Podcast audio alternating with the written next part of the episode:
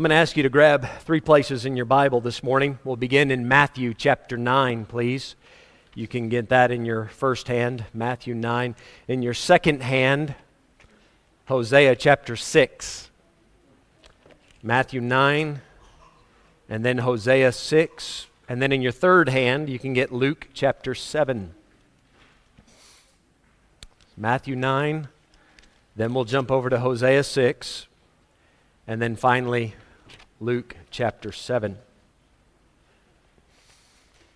And I'd like to preach to you this morning about loving the Lord unashamedly, uh, being unashamed of loving the Lord. As we continue our series through Luke's gospel, I've been looking forward to this particular passage. And it's not that I find that it has any uh, spectacular truth that we couldn't also find elsewhere in Scripture, but it's a story about a lady who was broken by sin and found her way back to God through Christ and came to worship at his feet and express her great love, unashamed of who was watching, of what anybody thought. And every time I read that story, I think there's just no better position for us to be in. There's nothing better for us to emulate than the example of this woman. Because who among us comes to Christ in any better condition than her? We're all broken by sin. And this is exactly what God desires for all of us to meet at Jesus' feet and there to worship. Matthew chapter 9, Jesus is having the meal with publicans and sinners. The Pharisees come, you know, and they're asking, why does he do this? Verse 13, but go ye, Jesus says. Go ye and learn what that meaneth. I will have mercy and not sacrifice. For I am not come to call the righteous, but sinners to repentance. We've spoken about this verse on other occasions. I'm just reminding you this was the heart and soul of Jesus' ministry. And he tells the Pharisees, Go and learn. Go check this verse in the Old Testament. Can we check it together? Let's come to Hosea chapter 6. Go and learn what this means. All right, Lord, help us this morning. We want to learn it.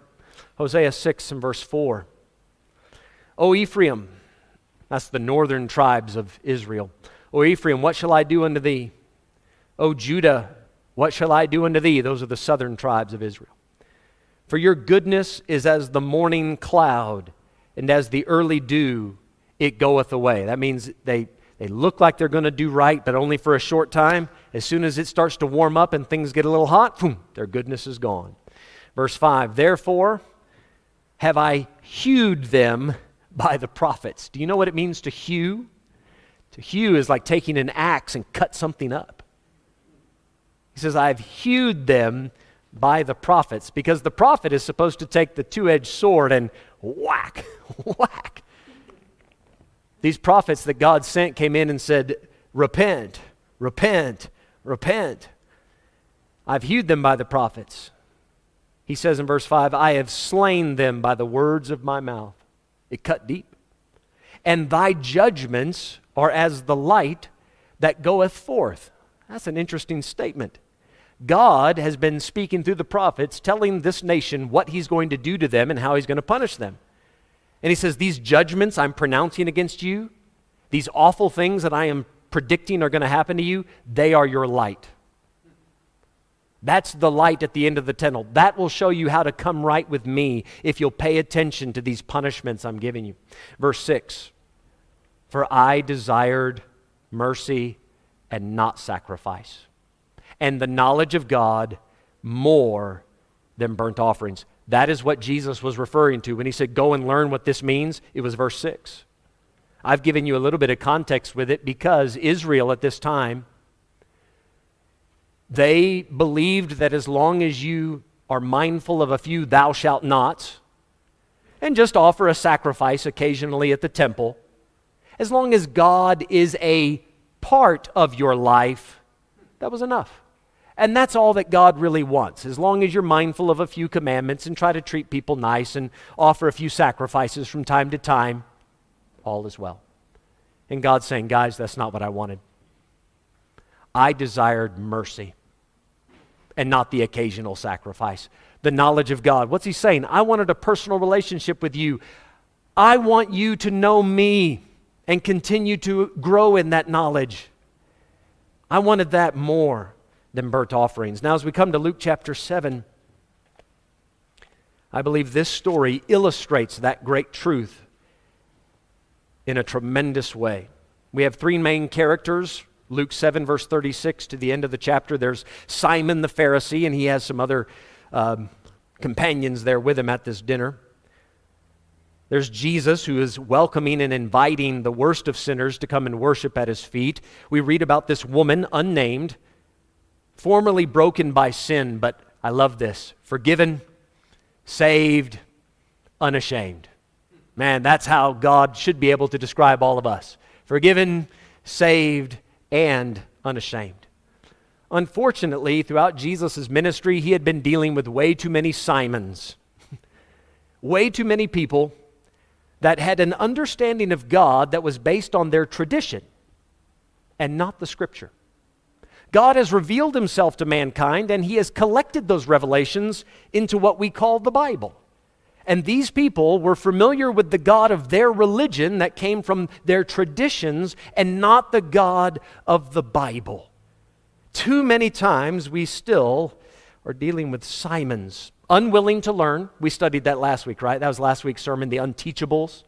Unwilling to learn, unwilling to change, stuck in his ways. I want to show you three things from this passage there's an invitation, then there's an illustration, and then there's some instructions. So let's work our way through this, starting in verse number 36. And you know, before we do, let's bow our heads together. Let's pray and ask God to help us this morning. Father, before we move any further in this passage, I pray that you would come down and shine light on it. Lord, if you have to take your sword and cut deep, then cut deep. Lord, if you could speak to us and, and, and uh, shine light in some other way, if it doesn't have to cut, maybe comfort, maybe encouragement, whatever it is, God, communicate to us, please. Help me to preach. Give us all ears to hear. We ask it in Jesus' name. Amen.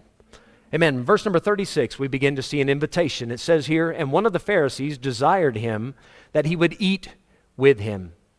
And he went into the Pharisee's house and sat down to meat. This is incredibly gracious on the part of Jesus, right? Pharisees were not known to be uh, very fond of him, yet Jesus is willing to give Simon a chance and let this religiously stubborn man get to know Jesus on a more personal, maybe informal way. The Pharisee invited Jesus to eat with him.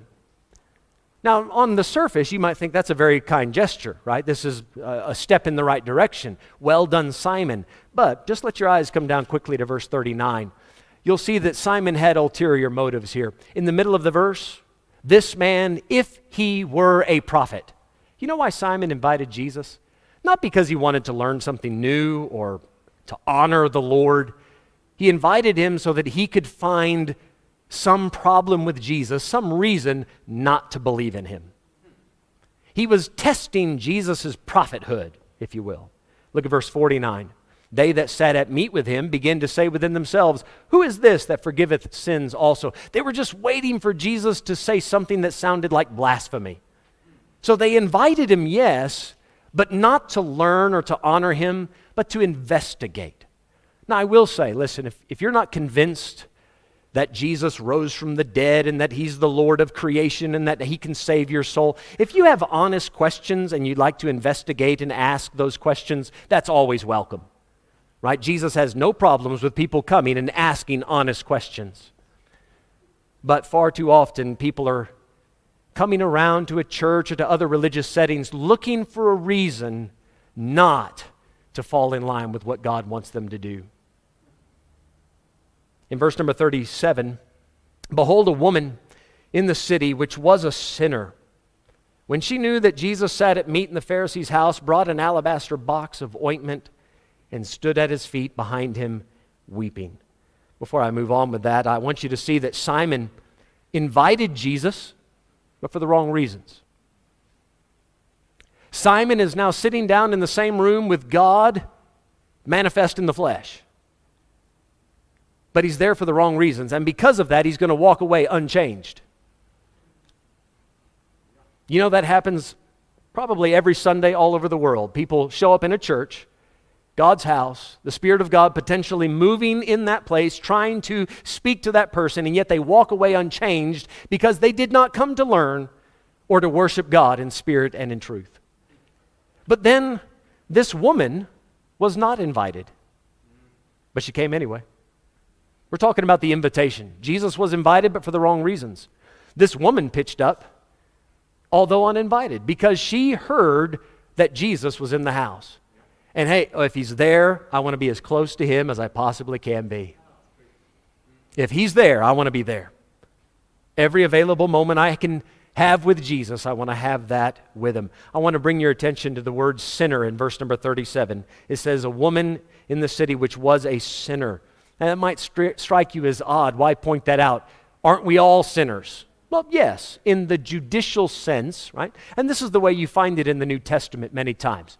For all have sinned and come short of the glory of God, right? We're all sinners because we've all broken God's law at some point. Doesn't matter which law you broke, if you've broken a law, you are a sinner because sin is the transgression of the law. So, in the judicial sense, we're all sinners. But in the Old Testament, many times when you see the word sinner, it didn't mean that judicial thing. The word sinner was used as a comparison between good people and bad people. There was the righteous or the just, and then there was the wicked or the sinner. And the word sinner here, used in the Old Testament sense, it's somebody who purposely and habitually goes on with a sinful lifestyle with no desire to change. That's this woman. That's who she was. She was a wicked sinner. Now, to be honest, when you read this in the Bible as it pertains to a woman, it often meant that she was a harlot, that she was a prostitute, a woman of the least character completely depraved. She was a sinner. It says in verse number 37 at the end, she brought an alabaster box of ointment. These alabaster boxes were fairly common, but usually you'd keep these for a special occasion, right? Uh, the, the oil or whatever perfume might be in this container, it can be of great value, it could be of little value, but you'd bring out this box or this container on a special occasion and give it to a guest to make them feel welcome in your home. When she found out that Jesus was in somebody else's home, you see how this is premeditated worship? She didn't just accidentally walk by and go, oh, hey, there's Jesus, and step in. She heard that Jesus was there, and she must have ran home and got this box and said, I've been saving this for a special occasion. And there's nothing more special than what she's about to do. I hope before you come to church that you make plans to worship when you come. Brethren, we have met to worship. Now, you should know that's what we're here to do. You should come with premeditated plans. When I show up today, I want to get as close to the Lord as I can. And I'm not going to be ashamed to love the Lord with all my heart, mind, soul, and strength. Verse 38, it says, She stood at his feet behind him, weeping. Now let's explain that a little bit. Stood at his feet. She's standing still, right? She's, she's standing behind him. But back in the day, in these biblical times, it was common you'd have a table in the middle of that room, and then they would have couches around the table, not chairs like we now know them where we sit upright with our feet directly under us. But you would recline on a couch, and the couches were generally not so long, but your feet would stick, off the, uh, stick out the end of it, right? Off of the end of that couch. So, what she's done is the table is there, Jesus is on his seat, his couch, and this woman has come into the house and is now standing behind him, but at his feet, and she's standing still. It doesn't take her long to go into this prostrated position where she, in, in an act of humility, verse 38, she stood at his feet behind him weeping and began to wash his feet with tears and did wipe them with the hairs of her head and kissed his feet and anointed them with the ointment. You know, she stands behind the Lord here, and she, she's not making a ruckus. You get that right. She's not, in, she's not there to get attention for herself. She didn't, she didn't go in obnoxiously saying things so that everybody would notice how she loves the Lord. She walks in quiet, and just stands there and begins to weep. She's overwhelmed by her emotions towards this man reclined on the couch in front of her. Did Simon know that she was in the room? Of course. Yeah, they all did. We'll, we'll see that in the next verse. He knew. Why didn't Simon shoo her away? She wasn't invited by him. But Jesus invites any sinner to come as close as they want to come. All the time, anytime. Always invited. Friend, even you. You say, You don't know what I've done. Even this week, even last night, you don't know what I've done. The worst in town invited to spend time at his feet. The absolute worst. Why didn't Simon shoo her away? Here's my theory on why. She came, obviously, to be around Jesus. Simon was probably thinking, This is a good test. Let's see, I've been hearing that this Jesus guy is a friend to publicans and sinners. He is known to eat with them and, and talk with them and spend time with them, not participating in their evil deeds, mind you. But Jesus is known to spend time around them. So let's see if he invites her in and how he responds and reacts. This is probably Simon's way of testing the Lord further. He looks at it and says, This is Jesus' problem. Isn't that how religion always does it? Religion isn't there to help the sinner, but Jesus is. She stands behind him. He's reclined on this couch. I think, I'm just playing this through in my mind. Forgive my imagination for jumping in here. Jesus probably saw her there. She's standing there and she looks down at his feet, probably thinking she's unworthy to look him in the eye. She looks down at his feet dangling off the edge of the couch and she realizes, much to her surprise probably, that no one has washed his feet. Well, this was counterintuitive in Jewish culture. When a visitor comes to your house in Jewish culture, you're supposed to wash their feet, anoint their head, give them a friendly kiss, you know, that holy kiss to say welcome. Jesus didn't receive any of that, and that'll be evidenced later in the story. He, he, Jesus tells us that. But this woman then stands there and notices his feet are filthy, and, and what she has immediately seen here is there's something I can do for him. You, know what's so exciting if you're saved?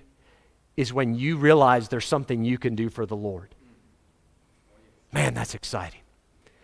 Because He died on a cross to pay for my sins. I am now a debtor to Him.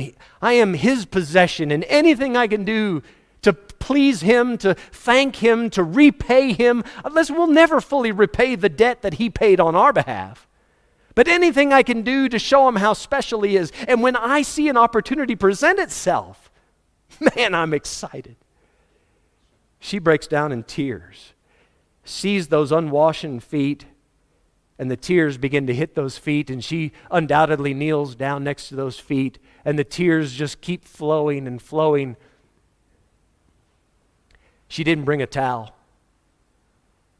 she brought her hair. And, and this was also counterintuitive to Jewish culture. A woman was supposed to keep her head covered with a scarf she would have had to have taken that scarf off.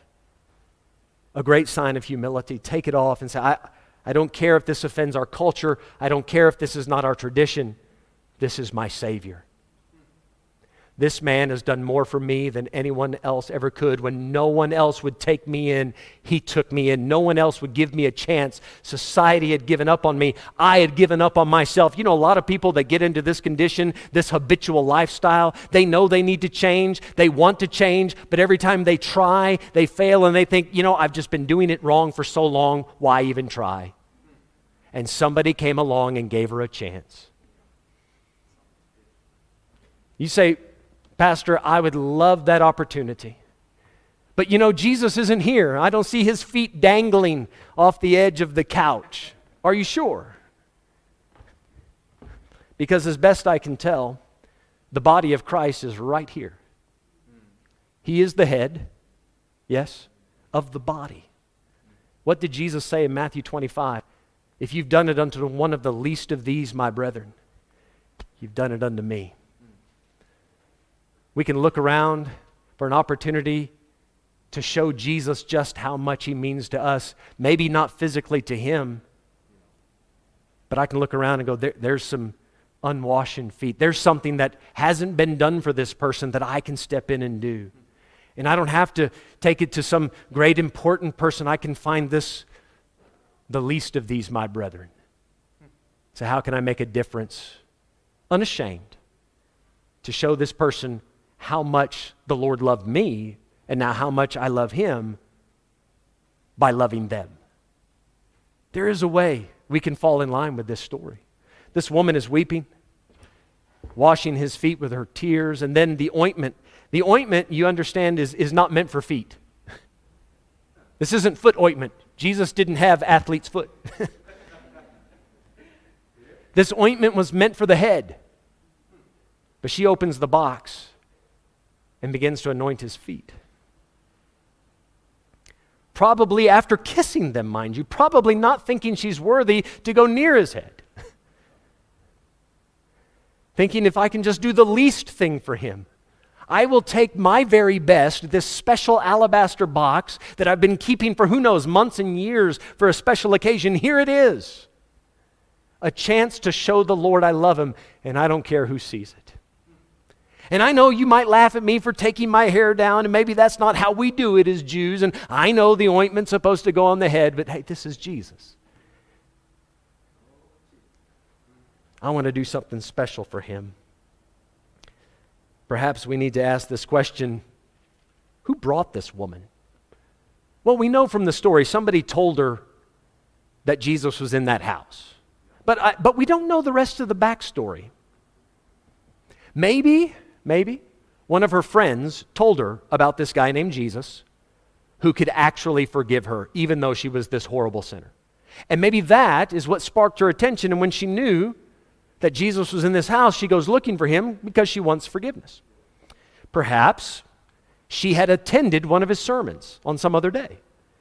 And after hearing that sermon and letting the words sink deep, now she says, I know who I can go to to find forgiveness. Maybe it's that. But I'm going to go with a third option here. I, maybe those things are true, but the way this story reads, I think she's already had a previous encounter with the Lord. And I think the Lord has already forgiven her. And that is why she is showing up to manifest this great love because she's already been forgiven. Now, as we go through the story, I think that will, that will come out. But here's the reason I point that out to you this morning. There's a good chance that most of you in the room today, you've already had an encounter with the Lord. You've probably been saved for some years, most of you. How long has it been since you found your way to the feet of your Savior? How long has it been since your heart raced with anticipation because you have a chance to show Him how much you love Him? Could it be, friend, that this morning what was said to the church of Ephesus could also be said to you? That you've left your first love. But not this woman. Madly in love, head over heels. In verse number 39, now when the Pharisee, which had bidden him, saw it, he spake within himself, saying, This man, if he were a prophet, would have known who and what manner of woman this is that toucheth him, for she is a sinner. Well, Simon, you're not wrong. You're not wrong. If he were a prophet, he would know. Later in the story, you're going to find out he did know. but this is the fantastic part about it. This, what's happening with the woman, is exactly what God desires to happen for each one of us. That's it. It is the living illustration of what God desires. I will have mercy. I desire mercy. This is it. She had found mercy, and now because of that mercy, she's madly in love with the Lord. We love Him because He first loved us. This is what God wants. He extends mercy, you receive it, and you go, Any God that would love me that much, I want to know more about Him. I want to walk with Him. I want a personal relationship with Him that's intimate and close and tight and consistent. That's what God wants. And rather than picking up on that, evidently Simon did not go and learn from Hosea 6. And he doesn't realize that what he's witnessing is the very reason Jesus came to the earth. That's it. It's happening right in front of him. Can I say this about verse 39? We're still talking about invitations. Worship was not invited in this house, it wasn't welcomed. Simon did not invite people to come and worship. When somebody would worship, he would pick it apart and find a reason that it was wrong. Worship in this home, in this occasion, this was a social gathering. This wasn't a, a religious, spiritual gathering, it was a social gathering.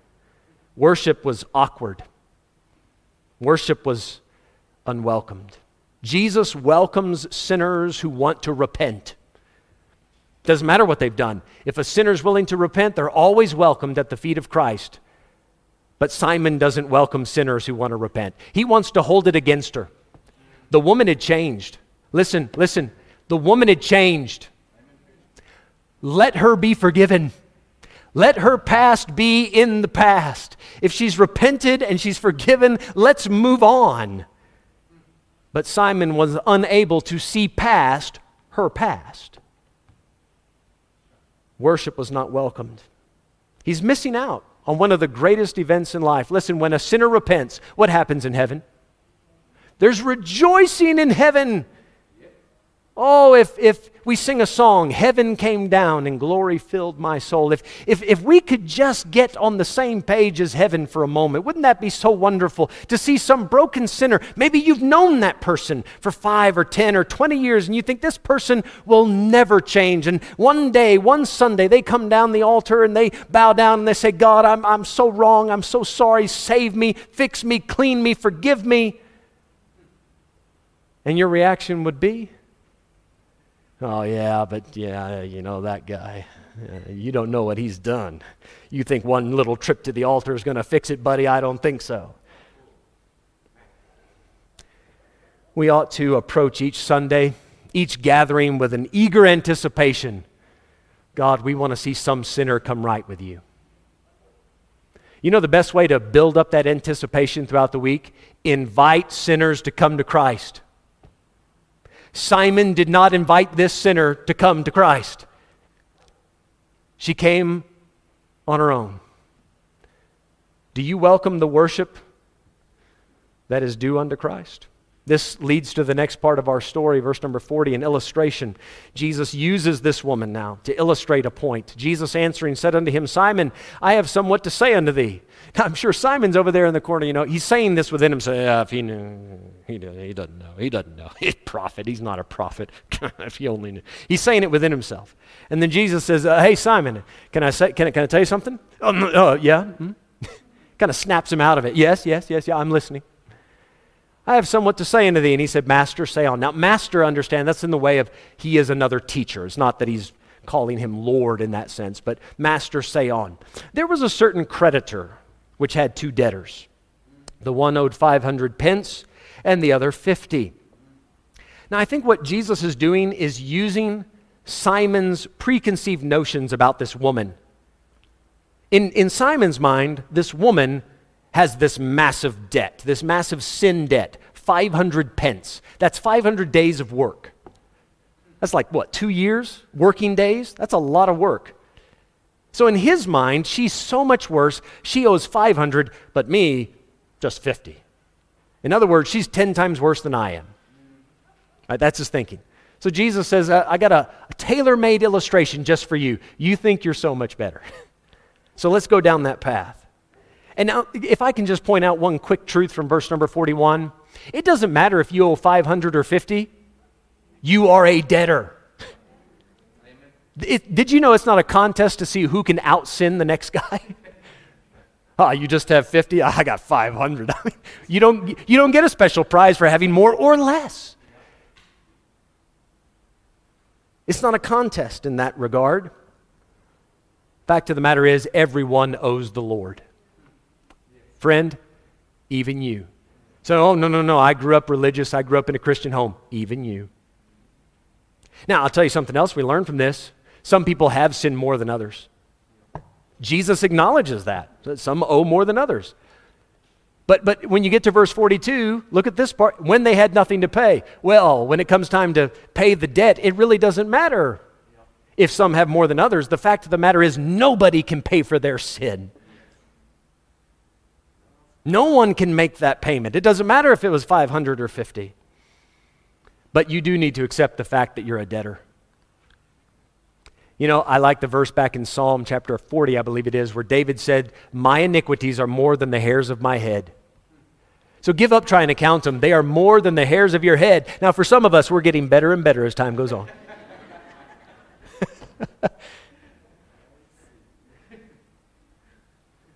but they're more than the hairs of our head. So give up counting. But Simon, Simon was counting. And that's why Jesus uses the illustration he does. He's taking Simon's own way of thinking and going, okay, let's, let's use that thought you just had. Let's run with that for a minute. I had a young man just last week, gave him a gospel tract, said, Sir, if you died today, are you 100% sure you go to heaven? He said, uh, Yes. And I said, What makes you 100% sure? He says, I've never sinned.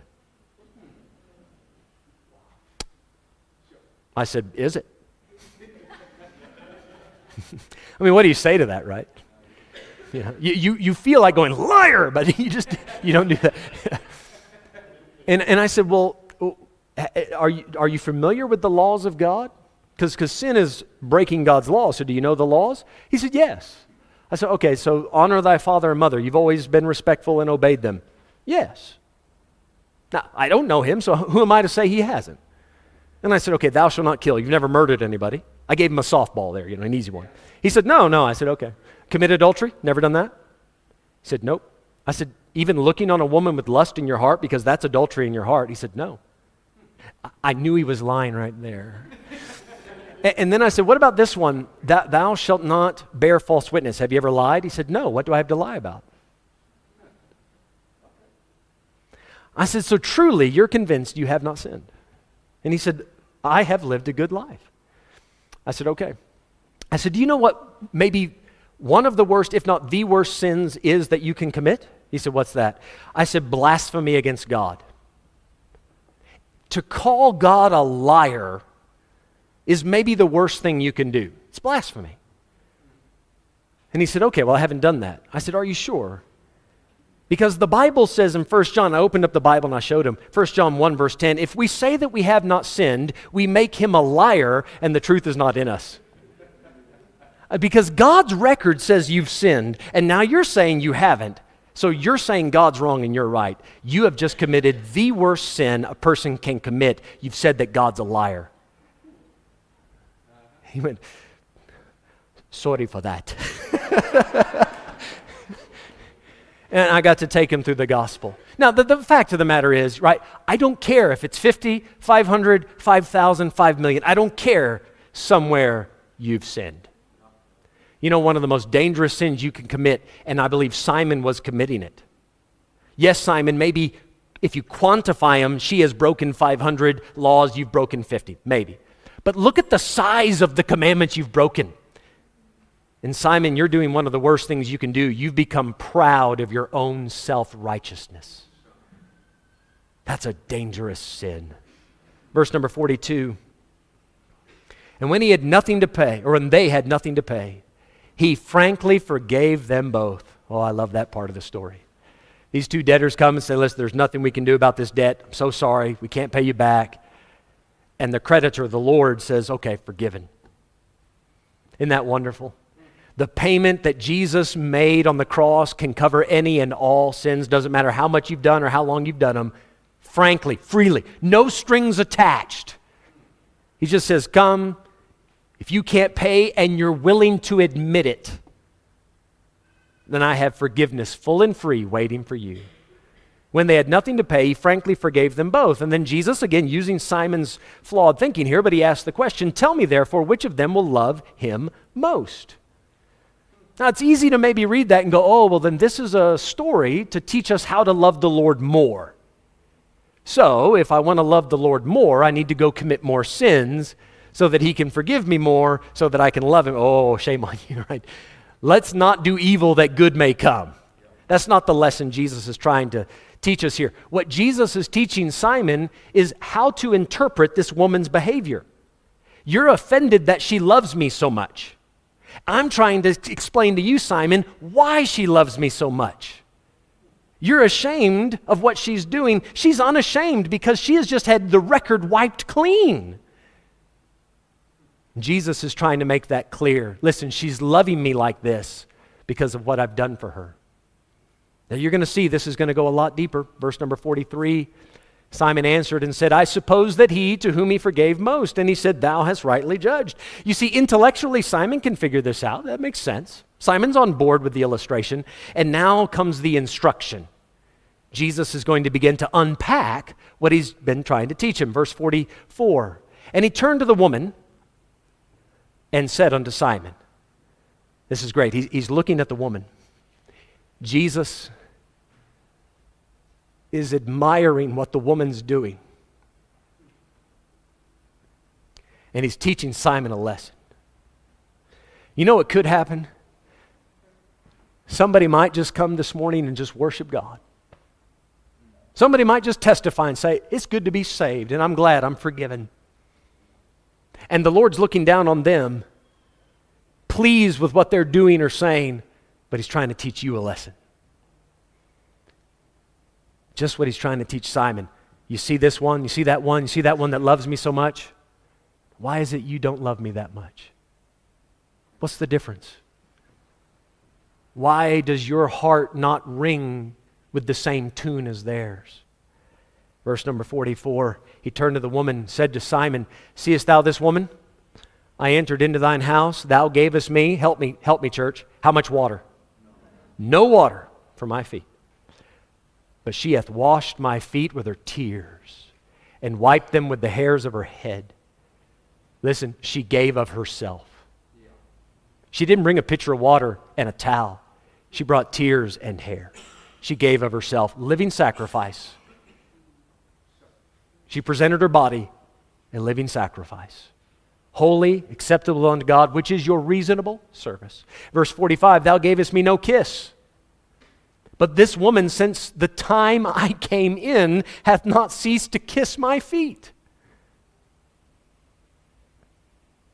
Verse 46 My head with oil thou didst not anoint, but this woman hath anointed my feet with ointment. Simon has to be looking at that, going, I guess I haven't been much of a host. But there, it's not just a matter of how to show hospitality. That's not the lesson. The lesson is she's loving me. Why do you have an issue with that? What's, what do we do with Jesus? Just follow a few rules? No, we're supposed to be in love with him.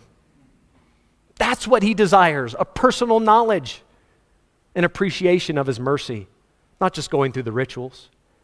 Verse 47 Wherefore I say unto thee, he comes to the point, her sins, which are many, are forgiven. See, he's not saying because she has done these things, now she is forgiven. She is forgiven, and that's why she's doing these things. Wherefore I say unto thee, her sins, which are many, are forgiven. Her outward expression of love is evidence that she's been forgiven already, which is why I say there must have been a previous interaction between her and the Lord. He goes on to say, For she loved much, but to whom little is forgiven, the same loveth little. I believe Simon is being challenged to consider right here have you been forgiven? That's got to go through his mind now. She's loving much because she was forgiven much. Did Simon love a little? L- look at verse 44. Gave us me no water. Verse 45, no kiss. Verse 46, oil thou didst not anoint. No oil, no kiss, no water, no towel, no love, because there's no forgiveness. That's the instruction. Simon, you've missed it. You think that God desires a few rules to be followed, sacrifices to be given, and all is well. That is not what God wants. This woman is what God wants. Somebody that will acknowledge 550 doesn't matter. I can't pay, but I know you can forgive me and I love you. And I don't care who else knows it. I love you. Simon has got to be thinking to himself, what's wrong with me? What's wrong with me? This morning, I'm going to challenge you. Are you more like the woman or Simon? Which story rings closer to your home? Which attitude would we probably describe you as having? Simon or the woman? I'm not going to command you this morning to go through any external or overt manifestations of love, okay? I, am not going to say, you know, come down, that's how you'll do it, or stand up and testify, that's how you do it. There are a thousand ways to show the Lord you love him. You know what I'm rather going to focus on? Not so much of how you go about showing that, but I just want to remind you today if you're saved, all of your sins are gone. I'll let the manifestation and how you want to worship and how you want to show that love, I'll let God and you sort that out because all of us are different with how we show love, right? You've heard of love languages. That's true even to Godward. We all show our love in different ways. There are lots of ways that you can show how much God means to you. But the problem is the, the thing that motivates us, that constrains us. Paul said, The love of Christ constraineth me. If you will remember just where you were when he found you, and where you are today, my friend, then you'll know the reason why I love him so. Have you heard that song? If you would know where Jesus brought me from to where I am today, then you would know the reason why I love him so. Why, for some of you, it's been a while since you've thought about just how much God had to forgive when he found you. But if you've come to Christ, the record is clean. You didn't earn that, it was complete mercy. I don't want that to ever grow old in my life.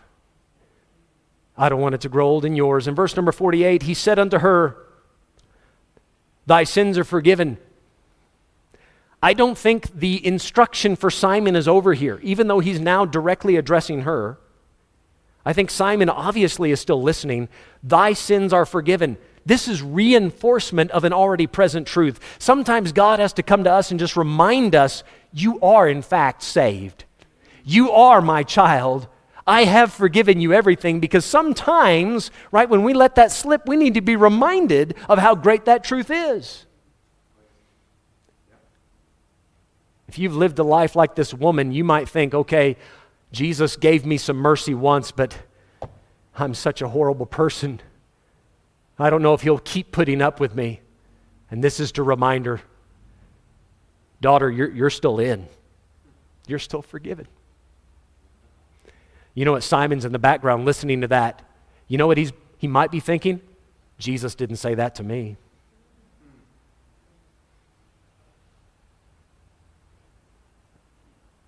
You know, the Bible says in Romans chapter 8 that the Holy Spirit will bear witness with your spirit that you are a child of God. If you're saved, the Holy Spirit, one of the things He'll tell you is He'll say, Listen, go in peace. Your faith has saved you. Your sins are gone. If you don't have that inner witness of the Holy Spirit, then you, like Simon, probably need to pay attention to that instruction. Go, Lord, I want to hear that in my, in my heart. Verse 49 And they that sat at meat with him begin to say within themselves, Who is this that forgiveth sins also? That's that hard hearted, stubborn, unteachable crowd.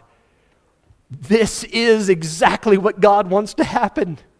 He wants some broken sinner to come freely and unashamed, unabashed, and just say, Lord, thank you so much for loving me and saving me and changing me. And now you've doubled up and told me I'm forgiven just to reassure me.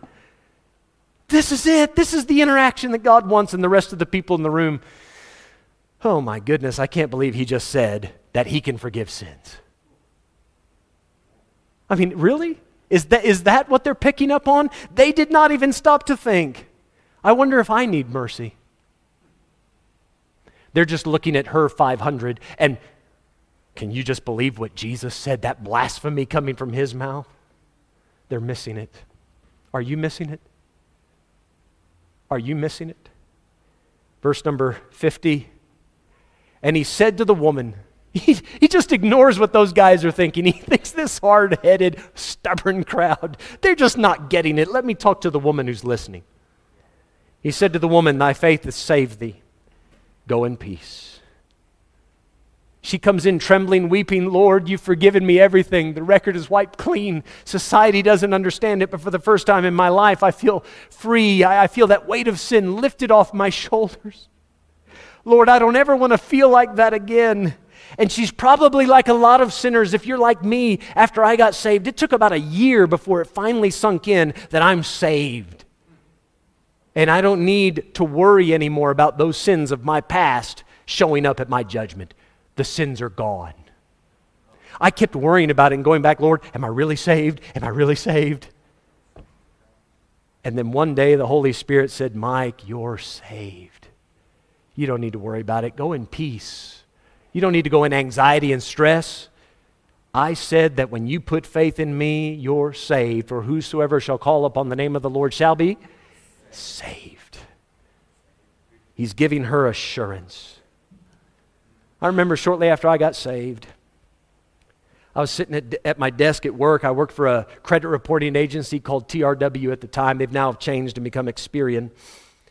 And I was working on credit reports and banging away at the keyboard, and I had headphones on because just, you know, data entry. And I was listening to music, Christian music. I'd never listened to this music ever. I grew up on rap and hip hop. So, don't laugh. I did. I put my headphones on, I was working away, and I used to, I was listening to different groups, but the Gloryland Girls was one of them. It was a group of girls that were juvenile delinquents, got saved in prison as teenagers. They had come together to form a choir. And I was listening to those girls sing.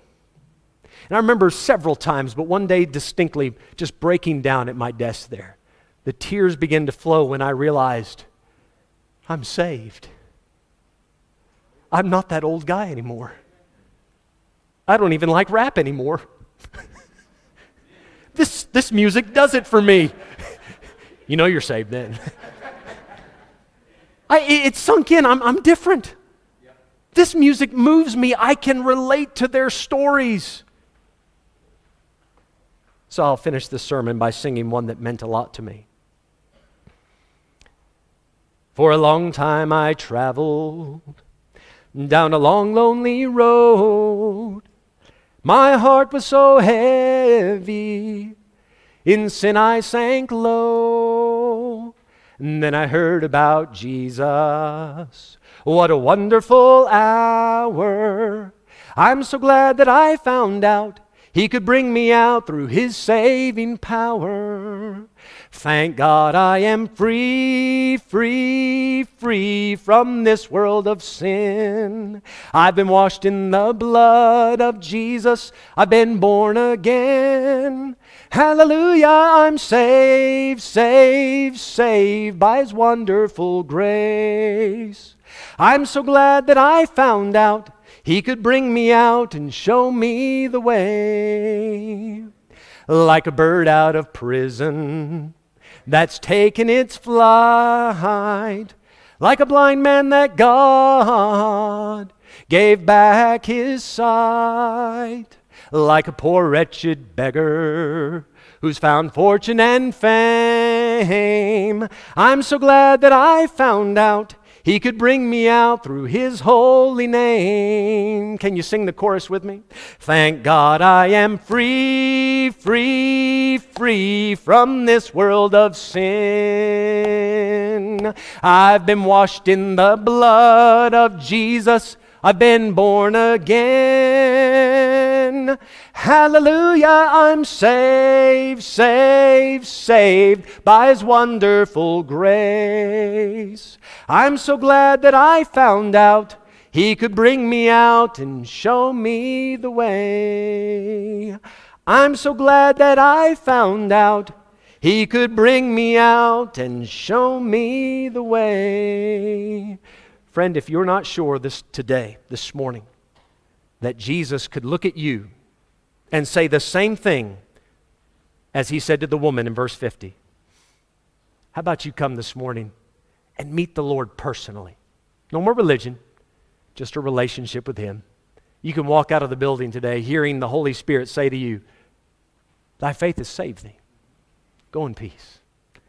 If you've been saved, maybe that encounter happened a while back. Just want to remind you today you're free. Free, free. Frankly forgiven. Saved, saved, saved.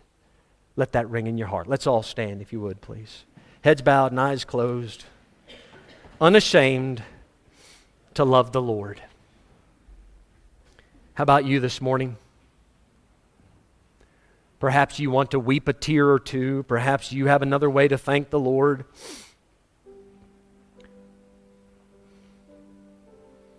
You can make an altar of your chair.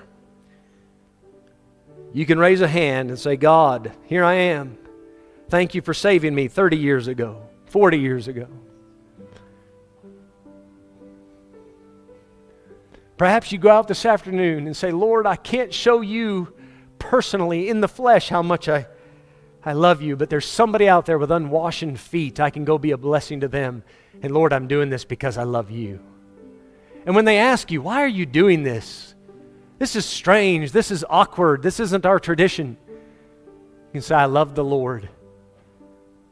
And I love him because he first loved me.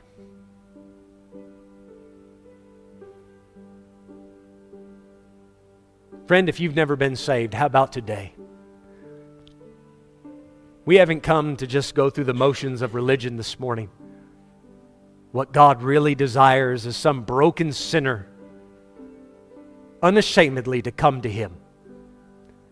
If you've never been saved, perhaps you'd be bold enough. Listen, I'm not going to embarrass you, I won't point you out. But I'd like to pray for you. Sinner, would you just raise your hand and say, Pray for me, preacher? I, I've never been forgiven. I've never accepted the Lord Jesus Christ as my Savior. But today I want to do that. Anybody like that? You can just slip your hand up and put it right back down. All I'm going to do is pray for you. I won't point you out. All right, I appreciate your honesty. I know, I know it. I, I take this for granted sometimes, but I know a lot of you are saved.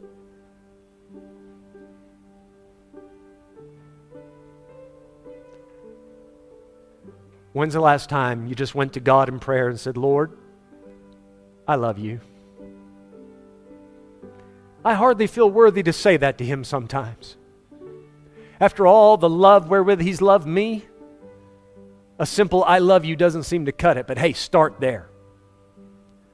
Start there. Lord, I love you. Now, what can I do for you? That's what the woman did. She walked in loving the Lord and found something to do for him. Lord, I love you. Give me a way that I can show that today.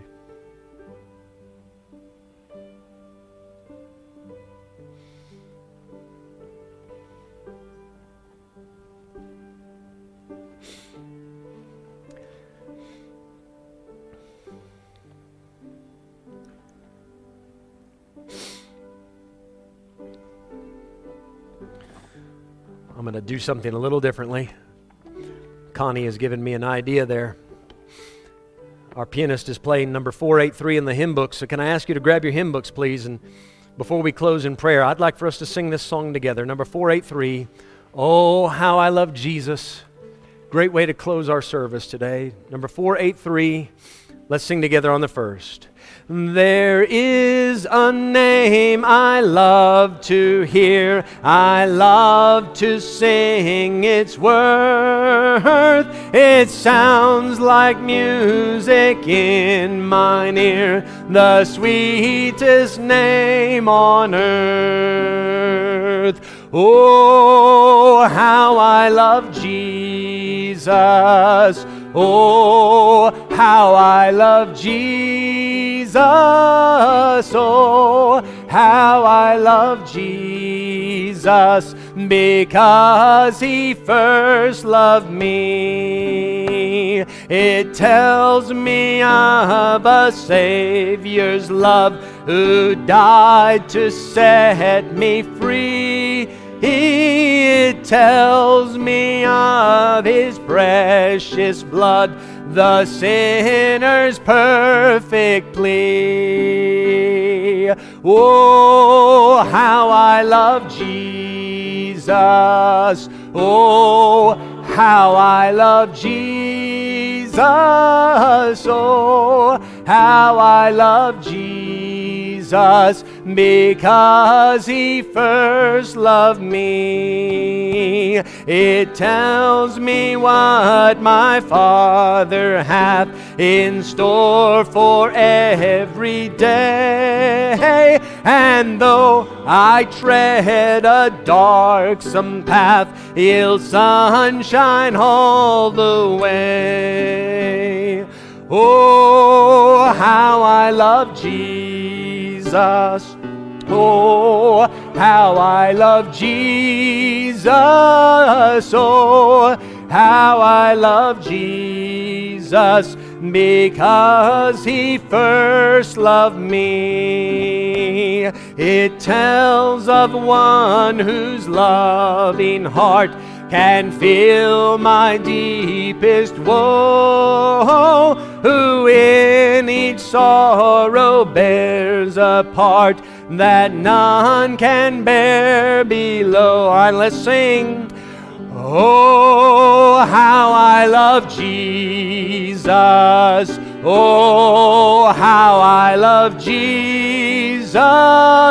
Oh, how I love Jesus because he first loved me. Father, we thank you today for that great love wherewith you loved us. Thank you for sending your Son. Thank you for accepting us into your family. And Lord, what a blessing today. We can walk out hearing the Holy Ghost say, Go in peace. You're saved. Lord, please let it ring through our hearts and minds throughout the week how much you loved us. And Lord, help us this week to show you how much that means to us. please dismiss us with your blessing. And Lord, thank you for what you've done for us today. In Jesus' name, amen. Amen.